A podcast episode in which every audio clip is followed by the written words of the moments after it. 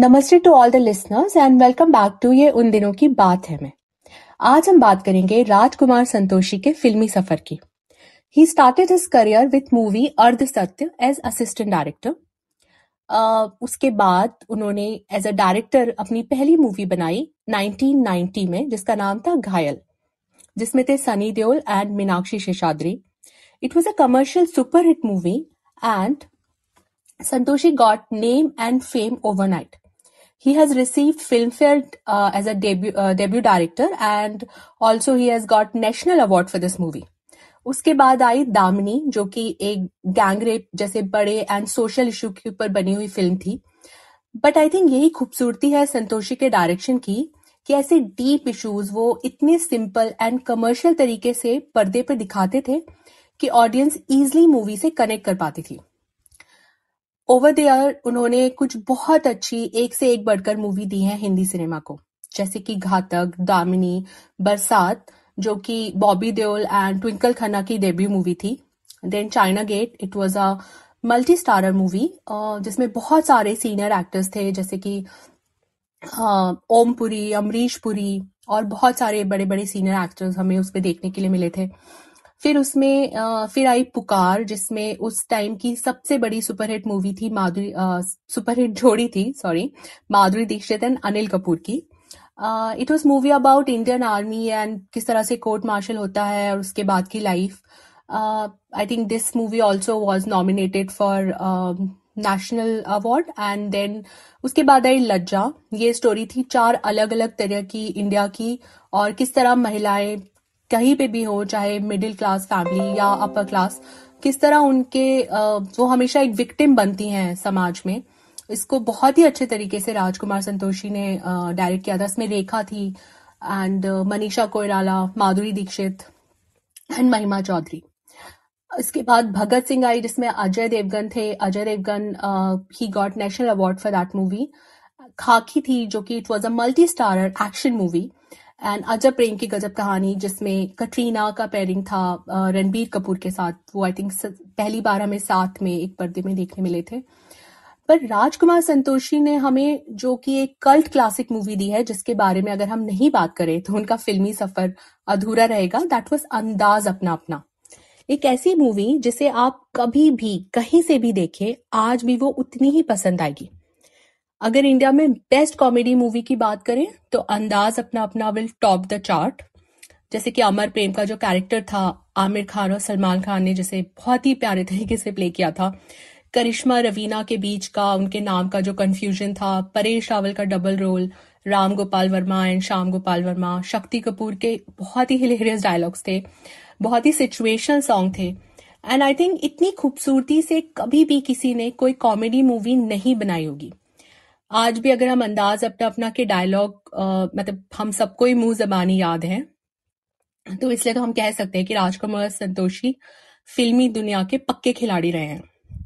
और इस चर्चा को मैं आज आगे बढ़ाती हूँ। हमारे साथ अभी जुड़े हैं सजीव सारथी जी। सजीव जी, जो कि एक बहुत बड़े फ़िल्म समीक्षक हैं, वो सॉन्ग राइटर भी हैं पॉडकास्टर हैं, उनके पॉडकास्ट फ़िल्म की बात 2.0 एंड कुछ नया सुने। आप सुन सकते हैं स्पॉटिफाई गाना एप्पल पॉडकास्ट और बहुत सारे लीडिंग पॉडकास्ट प्लेटफॉर्म में। तो सजीव जी आप बताइए आज आपके फिल्मी पिटारे में राजकुमार संतोषी की कौन सी फेवरेट मूवीज़ हैं? Thank you so much Garima. So बिल्कुल आपने सही कहा बहुत आपने uh, सही तरीके से पूरा उनकी जो फिल्मी करियर है उसको एनालाइज किया। uh, अगर मैं अपनी बात करूँ तो uh, मेरे बहुत ही पसंदीदा डायरेक्टर हैं ये राजकुमार संतोषी क्योंकि जिस तरह की और जितनी अलग अलग किस्म की इन्होंने फ़िल्में बनाई है और हर फ़िल्म के अंदर आप देखेंगे ना तो एक सोल आपको मिलेगा। चाहे वो इनकी शायद कोई फ्लॉप मूवी भी रही होगी तो वो उसमें भी आपको एक सोल मिलेगा। So that is the beauty अगर uh, और मैं आपको बताऊँ मेरा इनके साथ एक ऐसा रिश्ता है कि मैंने इनकी मैक्सिमम फ़िल्में जो है ना वो थिएटर में देखी हैं। राइट फ्रॉम घायल तो घायल जो है वो सनी uh, देओल के लिए एक uh, मतलब बेताब में हालाँकि वो रोमांटिक हीरो आए थे बट घायल के बाद उनको एक एक्शन हीरो की तरह लोगों ने एक्सेप्ट करना शुरू किया और घायल में जो डायलॉग्स थे उनके जो जो जेल के अंदर जो वो डायलॉग बोलते हैं वो सब एक तरीके से उन डायलॉग्स ने एक तरीके से हमारे अंदर भी एक ना कुछ चेंजेस लेकर आए हैं हमारे अंदर भी एक कॉन्फिडेंस बिल्ड किया है। इनफैक्ट सच बताऊँ तो घायल के बाद मैं बड़ा फ़ैन बन गया था सनी देओल का। और उसके बाद इन्होंने तीन फ़िल्में करी जब अगर आपको याद होगा, दामिनी जो थी दामनी हालाँकि पूरी तरह से एक फीमेल ओरिएंटेड फ़िल्म थी जिसमें मीनाक्षी ने लीड रोल किया था। ऋषि कपूर भी साथ में थे। तो मुझे लगता है कि मीनाक्षी को तो लोग फिर भी याद रखते होंगे।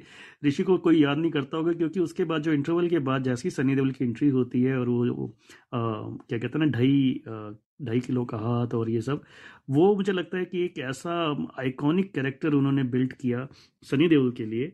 और इसके बाद फिर घातक आई। घातक अगेन मैं आपको बताऊँ कि मैं जिस थिएटर में देखने के लिए गया था, हम लोगों का जनरली ये होता था कि हम फ़र्स्ट वीकेंड में जाते थे और नाइट शो देखने जाते थे। तो हमारा पूरा ग्रुप जाता था और अब ये हमेशा जनरली रहता था कि हम लोग जब भी जाते थे वहाँ पे तो खाली हाथ वापस नहीं आते थे फ़िल्म देख कर ही वापस आते थे, चाहे कुछ भी हो। तो उन दिनों एक्चुअली वो टिकट विकट एडवांस में करने का तो कोई सिचुएशन नहीं थी हम लोग की। तो हम लोग जाते थे जनरली हमें टिकट मिल जाती थी, लेकिन घातक जिस दिन लगी हुई थी, उसका जो फ़र्स्ट वीकेंड था, वो इतना हाउसफुल था एंड बिल्कुल हमें टिकट नहीं मिल रही थी बट ऑब्वियसली हमें सनी देओल की फ़िल्म मिस नहीं करनी थी। तो हमने मेरे ख्याल से तीस रुपये की टिकट थी, शायद सौ रुपये में उस ज़माने में लेकर देखी हमने वो फ़िल्म और वो वो थिएटर बहुत बड़ा था सेवेंटी एम थिएटर था दिल्ली का। बहुत बड़ा थिएटर था मतलब पर्दा बहुत बड़ा था, उसका साउंड बहुत अच्छा था और जनरली नाइट शो में ना ज़्यादातर जो मतलब थोड़ा ऑडियंस उस तरह की आती है, जो फैमिली ऑडियंस नहीं होती है, ज़्यादातर सिटी मार ऑडियंस ज़्यादा आती है तो उन सबके साथ बैठकर हमने उस फ़िल्म को देखा था। एंड यू वॉन्ट बिलीव मतलब वो फ़िल्म देखना ना एक अभी भी मेरे लिए एक बहुत ही यादगार एक्सपीरियंस रहा है, क्योंकि उस फ़िल्म के एक एक सीन मुझे अभी तक याद है, उस फ़िल्म का एक एक करेक्टर मेरे को याद है और उस फ़िल्म में जो एक गाना आता है ममता कुलकर्णी का लास्ट में वो गाना जब चलता है थिएटर के अंदर तो लिटरली थिएटर जो है, कोई स्टेडियम बन गया था। लोग नाच रहे थे यू नो और वो जिस तरह से ममता कुलकर्णी को दिखाया उस फ़िल्म के अंदर, वो बहुत ही कमाल है। उसके बाद जैसे आपने बताया, अंदाज अपना अपना वो मैंने सहारनपुर में एक, बिल्कुल खस्ता हाल थिएटर में देखी थी वो। लेकिन मैं जानता हूँ कि पूरा थिएटर जो है ना हंस हंस के पागल हो गया था। एंड देन उसके बाद फिर अभी अगर आप रिसेंट में देखें तो रणबीर कपूर की one of the best movie रही है कौन सी मूवी है मुझे याद नहीं आ रहा जिसमें रणबीर कपूर गरिमा याद दिलाओ जरा। अजब प्रेम की गजब कहानी? हाँ अजब प्रेम की गजब कहानी। ब्यूटीफुल फ़िल्म बहुत ही प्यारी फ़िल्म है। अगेन एक अच्छी कॉमेडी बहुत डिसेंट कॉमेडी जिसे कहते हैं ना कि उस तरह की। इवन शाहिद कपूर को लेकर उन्होंने बनाई थी फटा पोस्टर पोस्टर निकला hero.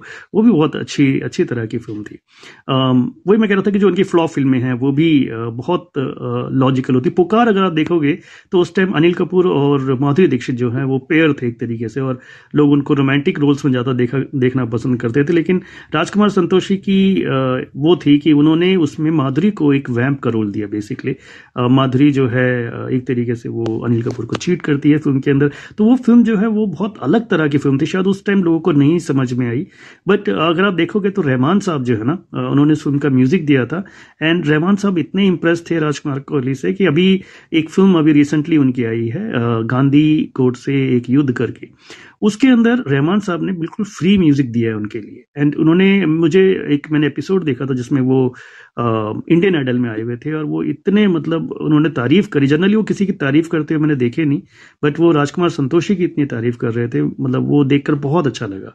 Is a legendary film maker इसमें कोई शक नहीं। लज्जा भी अगर आप देखेंगे तो एक बहुत अलग तरह की फ़िल्म है इतनी सारी लड़कियों की कहानी और जिस तरह से लास्ट में अजय देवगन की एंट्री होती है, वो बहुत कमाल की है। वैसे मेरी अगर आप देखोगे तो पर्सनल फेवरेट ऑफकोर्स घातक ही। है उसमें अमरीश पुरी भी थे और अमरीश पुरी विलन नहीं थे उसके अंदर। और डैनी डेक्जेम्पा ओहो क्या विलन बने Katya.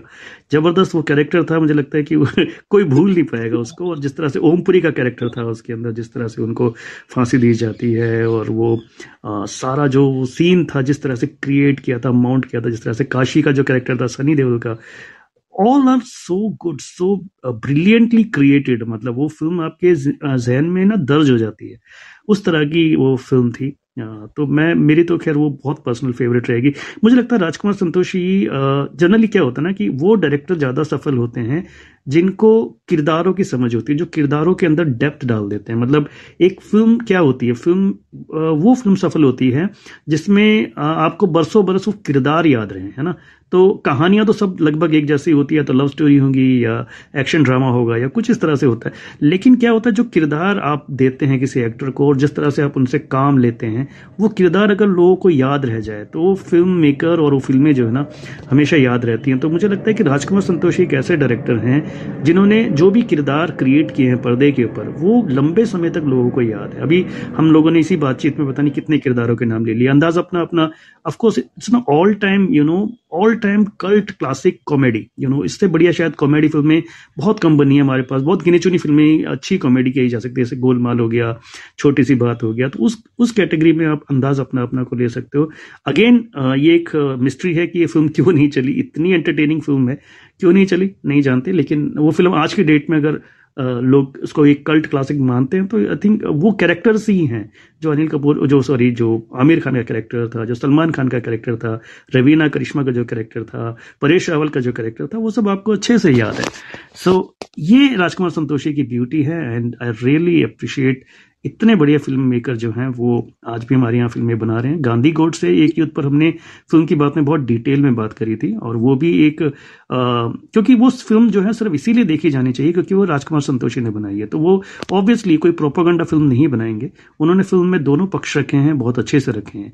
So that is the beauty मतलब एक डायरेक्टर को यही रखना चाहिए कि आप सोसाइटी में जो भी फ़िल्म बनाए, उसमें एक संवाद क्रिएट हो, ना कि विवाद क्रिएट हो। तो वो विवादों में नहीं पड़ते थे। और उन्होंने हमेशा संवाद क्रिएट करने की कोशिश की है। तो hats off to Rajkumar Santoshi my one of very favourite director Garima thank you so much Sajeev ji और आपकी जो सिनेमा की समझ है और कैरेक्टर्स जिस तरह से आपने आप एक्सप्लेन किया मुझे लगता है हमारे जो लिसनर्स है वो कभी डिसअपॉइंट नहीं हो सकते आपकी बात सुन के। इतने आप, इतने अच्छे से बताते हैं। एंड आपने एक बहुत अच्छी बात बोली कि अगर फ़िल्म भले फ्लॉप हो या हिट हो, इतना फ़र्क नहीं पड़ता, पर कोई जो कैरेक्टर है ना, वो याद रह जाता है।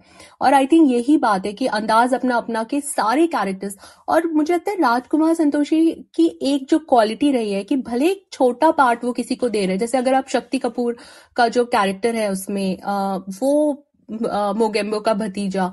तो वो आ, बहुत ही कम उनको स्क्रीन स्पेस दिया गया है मगर जितने भी उनके डायलॉग्स रहे हैं और जितने भी बार वो स्क्रीन पे आते हैं वो बहुत ही हिलेरियस लगता है। सारे उनके डायलॉग्स बहुत ही अच्छे लगते हैं। उनका कैरेक्टर जिस तरह से उनको गेटअप किया गया था जो कॉस्ट्यूम पहना हुआ था वो अभी भी याद है। और वेन एम टॉकिंग मुझे अभी भी वो मे, मेरे सामने आँखों के सामने वो कैरेक्टर आ रहा है। तो यही एक ब्यूटी होती है कि इतनी खूबसूरती से उन्होंने हर कैरेक्टर्स को शायद लिखा है। और एक मूवी जो सजीव जी आपने भी मिस किया आज और मैं भी उसका जब मैं उनका फिल्मी सफ़र बता रही थी तो मैंने मिस की जो हमें ज़रूर उन, उसके बारे में बात करनी चाहिए दैट वॉज़ खाकी। खाकी जिसमें थे अक्षय कुमार ऐश्वर्या राय अजय देवगन हमें एक नेगेटिव रोल में दिखे थे एंड अमिताभ बच्चन और उसमें तुषार कपूर की I think that's the only movie जिसमें सबको तुषार कपूर इतने पसंद आए थे. एंड वॉट अ मूवी मतलब इतनी मल्टी स्टारर मूवी लेके, और जिस तरह से धीरे धीरे धीरे कैरेक्टर्स निकल कर आ रहे थे जो जिसको स्टार्टिंग से विलेन बताया गया था कि you know he is a terrorist और जब बाद में उनका स्टोरी निकल कर आता है। तो वो इतनी खूबसूरत मूवी है एंड आई थिंक उसमें एक सीन है जब अक्षय कुमार uh, को गोली लगती है। तो वो it's very like heart breaking कि ओके okay, क्या हो रहा है? एंड वो मूवी जिस तरह से uh, आगे जाके मतलब इट्स एक्शन थ्रिलर मूवी और जिस तरह से आगे जाके वो मूवी बदलती है तो वो बहुत मुझे लगता है कि राजकुमार संतोषी की is one of the best movie और अमिताभ बच्चन का वो जो एक लास्ट में एक डायलॉग आता है, जब वो टेररिस्ट को बचा के ले जा रहे होते हैं और सब लोग इकट्ठे हो जाते हैं और मारने लगते हैं तो वो जिस पैशन से वो डायलॉग बोलते हैं मतलब अमेजिंग मुझे तो बहुत ही पसंद है वो मूवी सजीव जी, आपके, आपको याद है खाकी आपने आई एम श्योर आपने देखी होगी। बिल्कुल बिल्कुल, मैंने ऑफ़ कोर्स देखी है Khakee.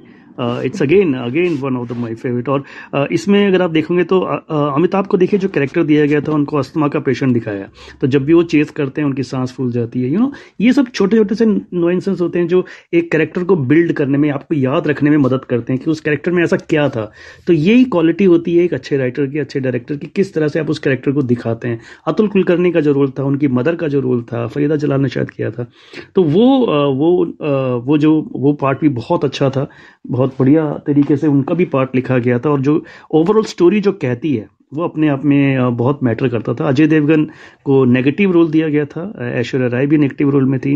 अच्छा एक चीज़ और मैं कहना चाहूँगा, राजकुमार संतोषी हालाँकि कभी एक म्यूजिकल फ़िल्म बनाने के लिए नहीं जाने जाते जनरली जैसे सुभाष गई हैं, वो बहुत डिटेल में अपने म्यूज़िक पर काम करते थे।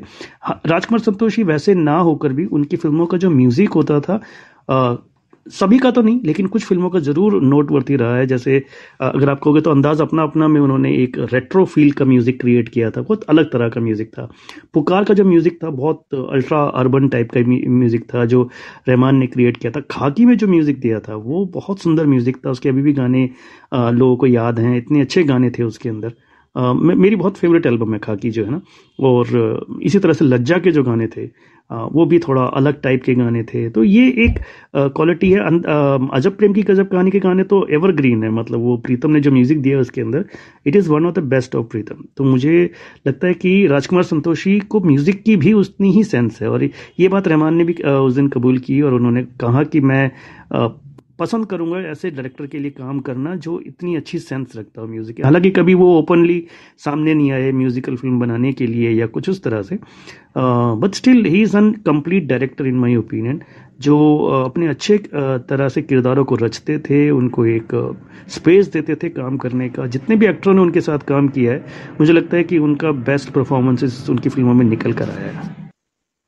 ट्रू ट्रू सजीव जी आपने बहुत सही बात बोली है। और मुझे लगता है राजकुमार संतोषी का जो फ़र्स्ट फोकस जो स्टार्ट उन्होंने जब अपना करियर किया था तो it was action action oriented movies वो ज़्यादा बना रहे थे और जो डीप सोशल इश्यूज़ थे, उनकी मूवी जो भी, जो मेन कैरेक्टर होता था मूवी में, उसमें बहुत ज़्यादा आक्रोश हमें देखने को मिलता था।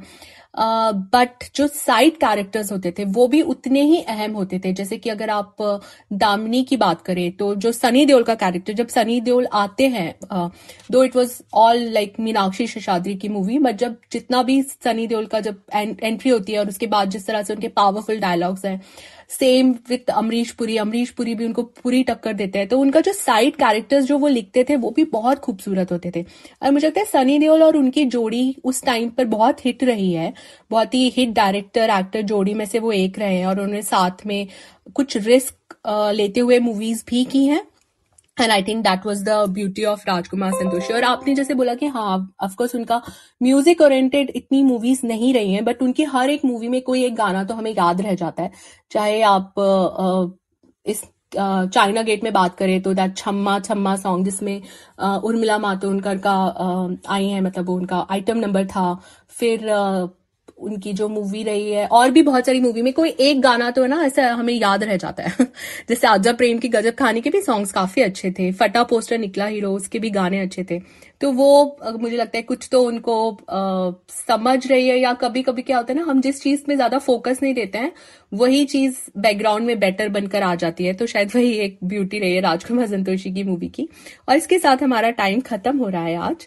तो thank you so much Sajeev जी। आज आपने यहाँ पे इस चर्चा में पार्टिसिपेट किया और thank you so much for joining and thank you to all the listener अगली बार हम फिर मिलेंगे। ये उन दिनों की बात है हमें किसी नए टॉपिक पे, जहाँ पर हम बात करेंगे पुराने 90s और 80s के सिनेमा हिंदी सिनेमा के सफ़र की, किसी और डायरेक्टर या एक्टर को लेकर। तो thank you so much everyone bye thank you Garima thank you